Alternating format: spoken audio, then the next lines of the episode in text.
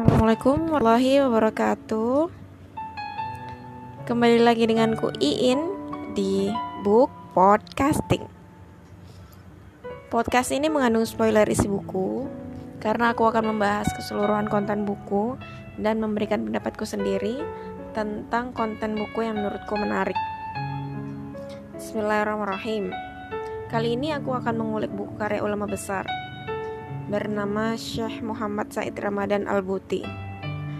Teman-teman bisa cek profil beliau di Google ya. Nah, buku ini terjemahan dari buku yang judul aslinya itu adalah Batin Al-Ism Al-Khatar Al-Akbar fi Hayatil Muslimin. Kalau diartikan ke bahasa Indonesia itu artinya dosa batin yang tersembunyi, bahaya terbesar yang mengintai kaum yang mengintai kehidupan umat Islam. Ini salah satu buku favorit aku banget. Dan pada saat aku membuat review ini adalah aku telah membaca bukunya untuk kedua kalinya. Dan aku rasa aku bisa membacanya untuk berikut-berikutnya lagi ketika kondisi hati lagi gersang, lagi merasa tersesat dan sebagainya. Karena emang buku ini tuh eh, obat banget sih. Obat banget untuk hati yang merasa sedang gundah gulana. Karena membaca buku ini seperti akan membawa kamu kepada jalur yang membimbing. Melalui wasilah buku ini akan membimbing hati kamu menjadi lurus kembali gitu. Itu kesan yang aku dapat setelah baca buku ini. Oke. Jadi buku ini ada mukodimahnya Mukaddimah artinya pengantar awal dari penulis yaitu Syekh Al-Buti terhadap isi buku ini. Nah, pada mukaddimahnya ini Syekh, Abul, Al-Buti mengatakan bahwa kaum muslimin saat ini terkotak-kotakan dan saling tercerai-berai serta bermusuhan. Padahal, perpecahan adalah musibah yang menghancurkan semua usaha-usaha yang baik dan menjadikannya tidak membuahkan hasil. Ini aku baca teks dari bukunya ya. Jika kita lihat kelompok yang melakukan kejahatan, mereka murni hanya menginginkan keburukan dan mereka sadar betul bahwa tujuan mereka tidak akan tercapai kecuali dengan persatuan dan saling tolong-menolong. Dan setiap dari mereka tidak memiliki maksud dan tujuan lain yang bertentangan dengan keburukan yang mereka bawa. Maka mereka disatukan oleh usaha yang mereka lakukan di jalan keburukan dan yang mencegah mereka dari saling bermusuhan adalah mereka semua sangat bersungguh-sungguh dalam mengusahakan kebatilan yang mereka usung bersama, meskipun mereka berbeda-beda dalam tujuan yang lain selain itu. Adapun pada kelompok kebaikan, usaha yang mereka lakukan untuk mewujudkan kebenaran yang mereka bawa tidak semurni kelompok yang memperjuangkan kebatilan tadi yang berujung pada kesempitan dan berpusat pada keinginan-keinginan hawa nafsu. Sedangkan pada kelompok kebaikan ada yang berhias dengan kebenaran dan mengajak kepadanya secara lahiriah saja, namun di balik itu dia hanya menginginkan pemuasan terhadap hawa nafsunya.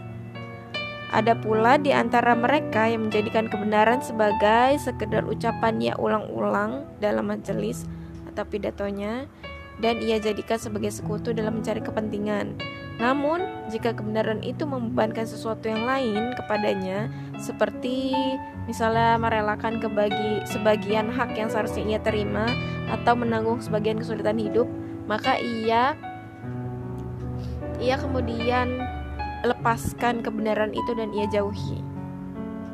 Hal itu menyebabkan kerjasama mereka dalam mengajak kepada kebenaran terbatas hanya pada sekedar hal yang cetek dan sempit kedua narasi tadi itu menggambarkan bahwa uh, bahwa perbedaan ketika ada seseorang yang melakukan kejahatan dan kebaikan. Di mana ketika ada sekelompok orang melakukan kejahatan mereka kuat bersama-sama karena mereka punya satu tujuan yang sama dan itu yang mereka tuju. Sedangkan kelompok kebaikan mereka memang punya tujuan kebaikan tapi ada kepentingan-kepentingan lain yang membuat uh, kelompok kebaikan ini tidak memiliki tujuan yang sama seperti itu. Itu yang aku pahami dari baca dari baca narasi yang tadi. Nah, Jadi narasi dasar tadi itu adalah alasan mengapa buku ini hadir. Jadi Syekh Al-Buti menyadari bahwa dengan adanya narasi tersebut bisa membuat kita sebagai pembaca itu terombang-ambing dalam kegelisahan. Karena seharusnya kita menyadari oh iya ya, memang memang keadaan muslim itu seperti ini. Bahwa semua muslim itu memang ada kelompok-kelompok tertentu misalnya yang kelompok fanatisme berbeda pendapat aliran sesat seperti itu dan Syekh Al-Buti pun menyadari bahwa uh, narasi tadi itu memang membuat kita jadi bingung jadi gelisah. Kenapa bisa jadi seperti itu? Kenapa kejahatan bisa sekompak itu sedangkan kebaikan uh, tidak bisa sekompak itu gitu. Sehingga uh, rasanya tidak tidak tuntas. Syekh Al-Buti memaparkan sebuah masalah tanpa menyediakan solusinya. Dan Syekh Al-Buti itu mengatakan pada buku di dalam bukunya ini, beliau berdoa semoga buku ini sampai ke hadapanmu kita pembaca dan mengubah kegelisahan tadi menjadi gerakan dan usaha positif dalam mengenali obat. Jadi dalam dalam buku ini uh, selain narasi-narasi yang ia jabarkan sebagai permasalahan yang dihadapi kaum muslimin tadi bahwa Syekh Al-Buti pun uh, juga menyampaikan obatnya obatnya untuk bereaksi positif dalam menghadapi permasalahan tadi.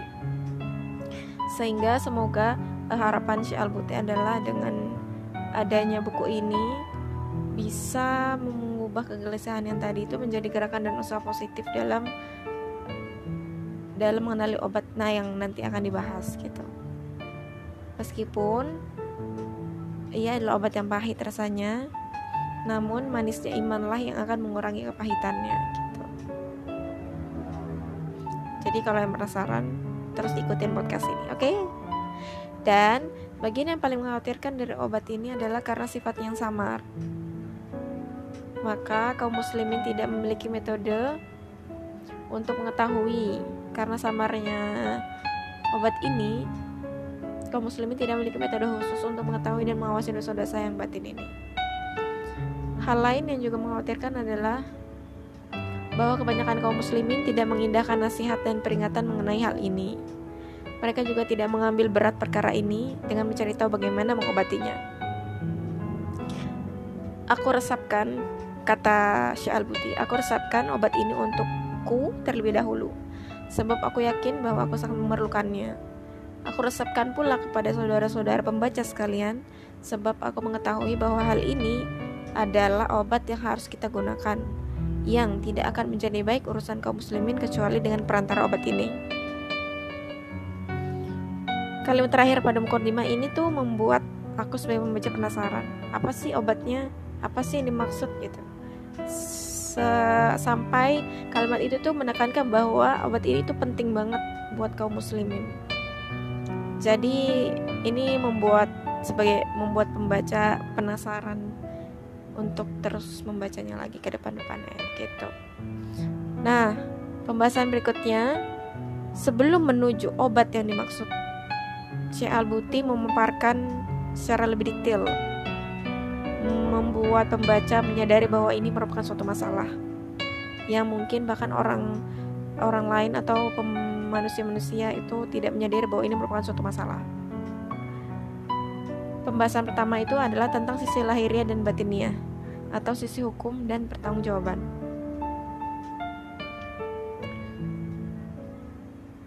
Eh, bahwasanya penulis membawa pembaca memahami bahwa Perintah-perintah syariat Islam secara umum terbagi menjadi dua, yaitu hal-hal yang berkaitan dengan perkataan dan perbuatan yang lahir, dan hal-hal yang berkaitan dengan jiwa dan hati atau batin. Baik itu perintah maupun larangan. Misalnya, yang lahirnya adalah perintah puasa, sholat, zakat, amar ma'ruf nahi mungkar, dan berkontribusi untuk kemaslahatan kaum muslimin. Sedangkan perintah batin seperti misalnya ikhlas, rendah hati, mengharap ganjaran dari Allah. Sedangkan contoh larangan lahiriah, misalnya membunuh tanpa alasan dibenarkan, zina, menggunjing, dan lain sebagainya. Dan larangan batin misalnya sombong, pamer, dengki, hawa nafsu, dan lain-lain. Penulis juga mengatakan bahwa termasuk hal yang disepakati semua pribadi muslim bahwa ketaatan-ketaatan lahiriah yang dikerjakan seorang muslim tidak akan diterima oleh Allah selama ia tidak menjadikan titik tolak dan perhatiannya pada perkara-perkara ketaatan batin yang terkait dengan masalah hati dan jiwa. Maka, jika tidak terpenuhi rasa ikhlas kepada Allah dalam hati seseorang muslim, ketaatan apa pun yang ia kerjakan tidak akan membuahkan hasil berupa kedekatan kepada Allah. Adanya pembagian hukum syariat lahir dan batin tadi telah berkali-kali disebut dalam Al-Quran dan hadis. Bisa teman-teman baca ada di Quran surat Al-An'am ayat 120 dan ayat 151. Terus Quran surat Al-Kahfi ayat 110 dan Asyams ayat 9 dan 10-nya. Sebenarnya di buku ini uh, di disajikan juga Arab dan artinya serta penjelasan dari penulis. Cuma ini karena aku review sedikit ya, jadi aku sebutin ayatnya aja. Dan satu hadis yang masyur banget yang artinya sungguh di dalam jasad ada segumpal daging yang jika ia baik maka baik pula seluruh jasad tersebut dan jika ia rusak maka rusak pula seluruh jasad. Segumpal daging itu adalah hati. Dalam hadis lain juga, Nabi bersabda bahwa sungguh Allah tidak melihat kepada bentuk dan tampilan fisik kalian, tapi Allah memandang kepada hati-hati kalian. Penulis berkata bahwa manusia harusnya menyadari bahwa bersihnya jiwa dan hati merupakan pondasi bagi baiknya perbuatan agar tanpa hasil dari perbuatan tersebut. Pada hakikatnya, agama Islam tersusun dari keserasian dorongan yang timbul dari dalam hati dan perbuatan-perbuatan lahiriah yang berjalan beriringan di atas jalan yang telah digariskan oleh Al-Quran dan hadis. Jika salah satunya tidak ada, maka tidak akan terwujud hakikat keislaman tersebut. Dalam pemikiranku pada pembahasan tentang ini ya, tentang uh, apa bat, lahir dan batin, tercetus tentang fenomena penyebutan Islam KTP, Islamofobia, dan sebagainya membuat image Islam tampak kurang baik. Padahal kalau kita memahami hal ini, memahami hakikat Islam sejatinya tersimpan pada muslim yang memiliki keselarasan antara batin dan lahir yang sesuai pada ajaran Al-Quran dan hadis. Ya, yang tertuang dalam pribadi Rasulullah SAW bahwa yang kita tahu orang munafik ya orang munafik tidak memiliki keselarasan itu. Yang kita tahu bahwa orang munafik itu apa yang dia ucapkan tidak sesuai dengan apa yang dilakukan gitu. Karena karena yang lahiriah itu yang bisa kita lihat itu bisa dipalsukan. Sedangkan yang batin pada hakikatnya selalu didewasi oleh Allah Subhanahu wa taala yang tidak bisa ditipu dengan apa pun juga pada pembahasan sampai sini aja tuh sudah membuat bahwa oh oke okay. kadang-kadang kita suka lupa dengan perkara batin ini ya kita memang mengerjakan perbuatan yang lahir ya tapi kadang suka mengabaikan dan lupa untuk mengoreksi sisi batin dalam menjalankan ibadah yang lahir.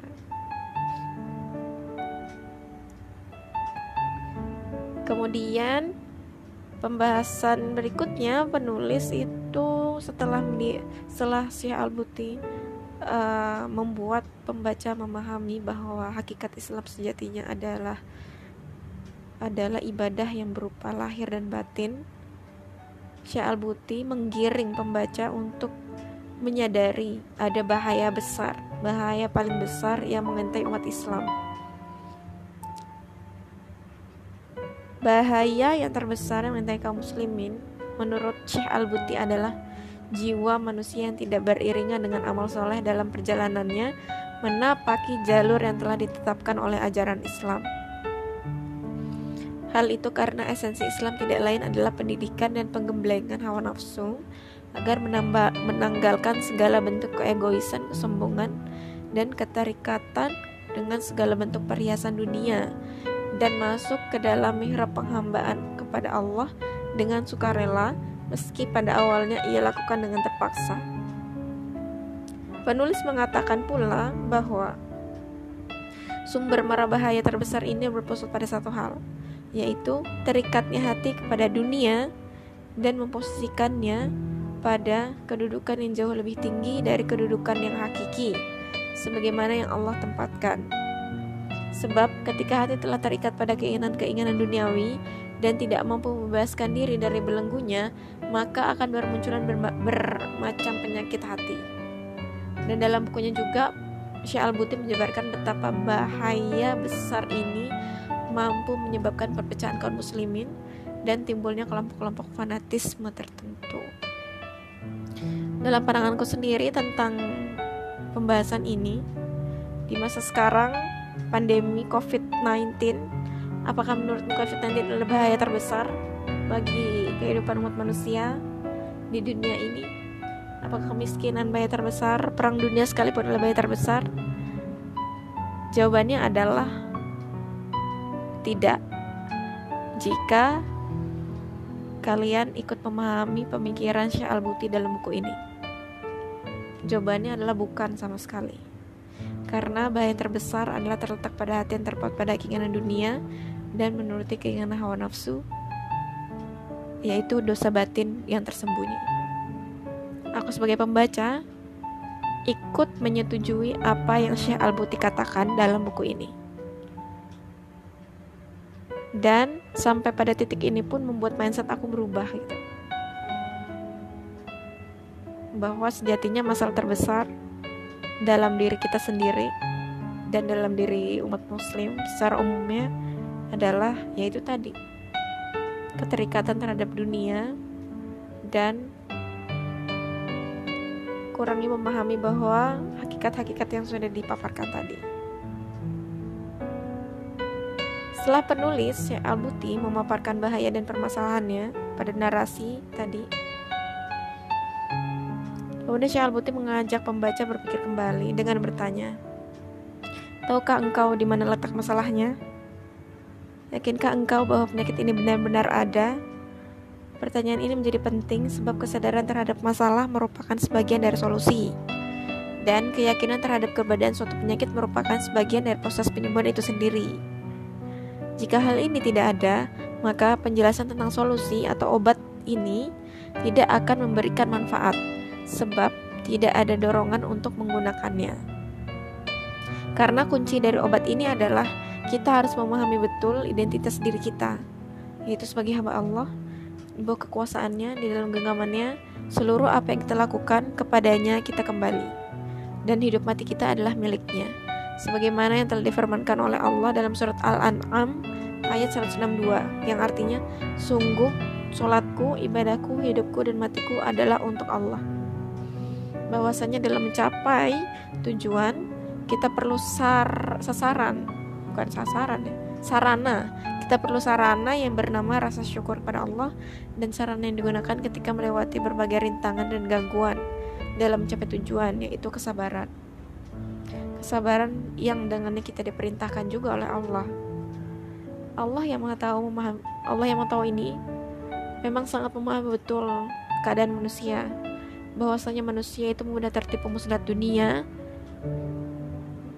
dan apa ya dan suka tidak fokus dari tujuan utamanya dan suka lupa dengan identitas manusia itu sendiri sebagai hamba Allah. Dan sebenarnya tanpa kita sadari Allah tuh senantiasa mengingatkan umat muslim dalam setiap sholatnya berupa kalimat iya karena budu wa iya karena nasta'in. Ini kita baca 17 kali dalam setiap sholat. Nggak 17 kali ya, bahkan lebih dalam surat Al-Fatihah yang artinya bahwa hanya kepadamu aku menyembah dan hanya kepadamu aku memohon pertolongan. Sebuah hadis yang disajikan Syekh Al-Buti untuk pembaca untuk menguatkan hal ini yaitu yang artinya jika engkau hendak meminta maka mintalah kepada Allah. Jika engkau butuh pertolongan mintalah pertolongan kepada Allah. Ketahuilah jika seluruh umat manusia bersatu padu untuk memberikan manfaat kepadamu tidak akan sampai kepadamu dari itu semua kecuali yang Allah tuliskan untukmu dan jika mereka berkumpul untuk mencelakakanmu tidak akan menimpamu kecuali apa yang telah Allah tuliskan untukmu. Hadis ini menjelaskan bahwa menghilangkan keterikatan hati dengan dunia bukan berarti mencabut tabiatnya sebagai manusia yang butuh pada dunia dan kesenangan yang ada di dalamnya. Sebab hal ini bertentangan dengan fitrah manusia yang sudah Allah ciptakan.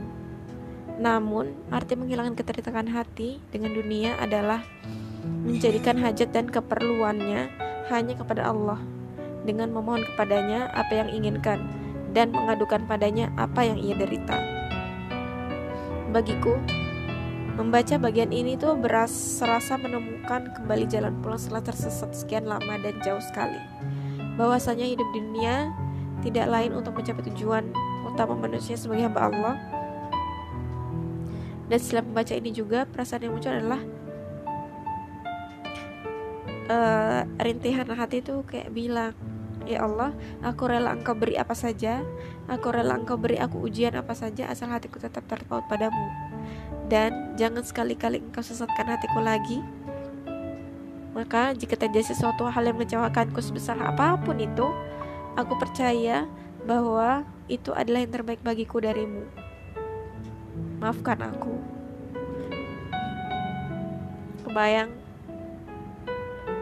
Sedalam itu tulisan Syah Al-Buti untuk membawa aku sebagai pembaca sampai pada di titik untuk memahami dan refleksi diri gitu.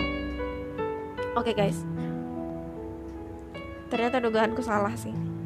Bukan salah dalam pembahasannya. Maksudku awalnya ingin mereview buku ini dalam satu episode aja. Cuma ternyata nggak cukup. Karena setelah ini baru akan masuk pembahasan tentang obat yang dimaksud. Jadi dari yang tadi yang telah aku ceritakan, paparkan dan ulas itu baru pengantar menuju obatnya. Karena pembahasan ini tuh rasanya memang sepertinya emang gak sekali cukup satu episode.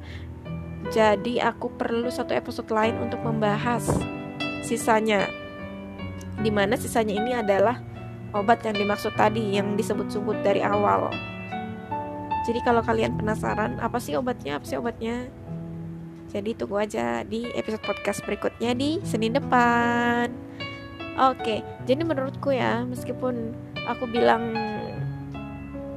tadi itu adalah baru pengantar, tapi pengantar itu bagian yang paling penting karena yang sudah Syekh Al-Buti katakan tadi bahwa tanpa adanya kesadaran dalam diri pembaca, kesadaran untuk memahami bahwa ini merupakan suatu masalah, maka obat yang akan dijelaskan nanti itu tidak akan membuahkan manfaat. Karena ya gimana kalau orang sakit tidak menyadari bahwa dia sakit, dia pasti nggak mau minum obat gitu kan. Jadi menurut aku pengantar yang tadi itu memang sangat-sangat penting sekali untuk supaya pembaca juga memanfaatkan obat yang akan dijelaskan Syekh Al-Butinan dalam bukunya yang akan aku review nanti pada pekan depan. Oke. Semoga pembahasan kali ini bermanfaat. Aku sih baru sampai pembahasan ini udah setengah dari bukunya sih. Setengah dari bukunya uh, membuat hati itu tergugah banget dan aku amazed banget karena dengan buku aja membaca buku ini bisa membuat mindset pembaca jadi berubah gitu. Berubah mindset artinya berubah perilaku sehingga berefek pada perubahan tingkah laku ya semoga uh, ini bisa bermanfaat dan semoga kalian bisa dan mau mendengarkan untuk selanjut selanjutnya karena aku rasa buku ini amat amat sangat bermanfaat untuk kita sebagai kaum muslimin semoga kita bisa menjadi kaum muslim yang memahami hakikat Islam dan menjadi hamba Allah yang sejati-jatinya hamba Allah. Oke, okay, mohon maaf jika ada keselip-selip kata yang salah. Semoga Allah mengampuniku, mengampuni kata-kataku, dan meluruskan niatku. Sampai jumpa di Senin depan untuk membahas bagian penting lainnya dari buku ini. Wassalamualaikum warahmatullahi wabarakatuh.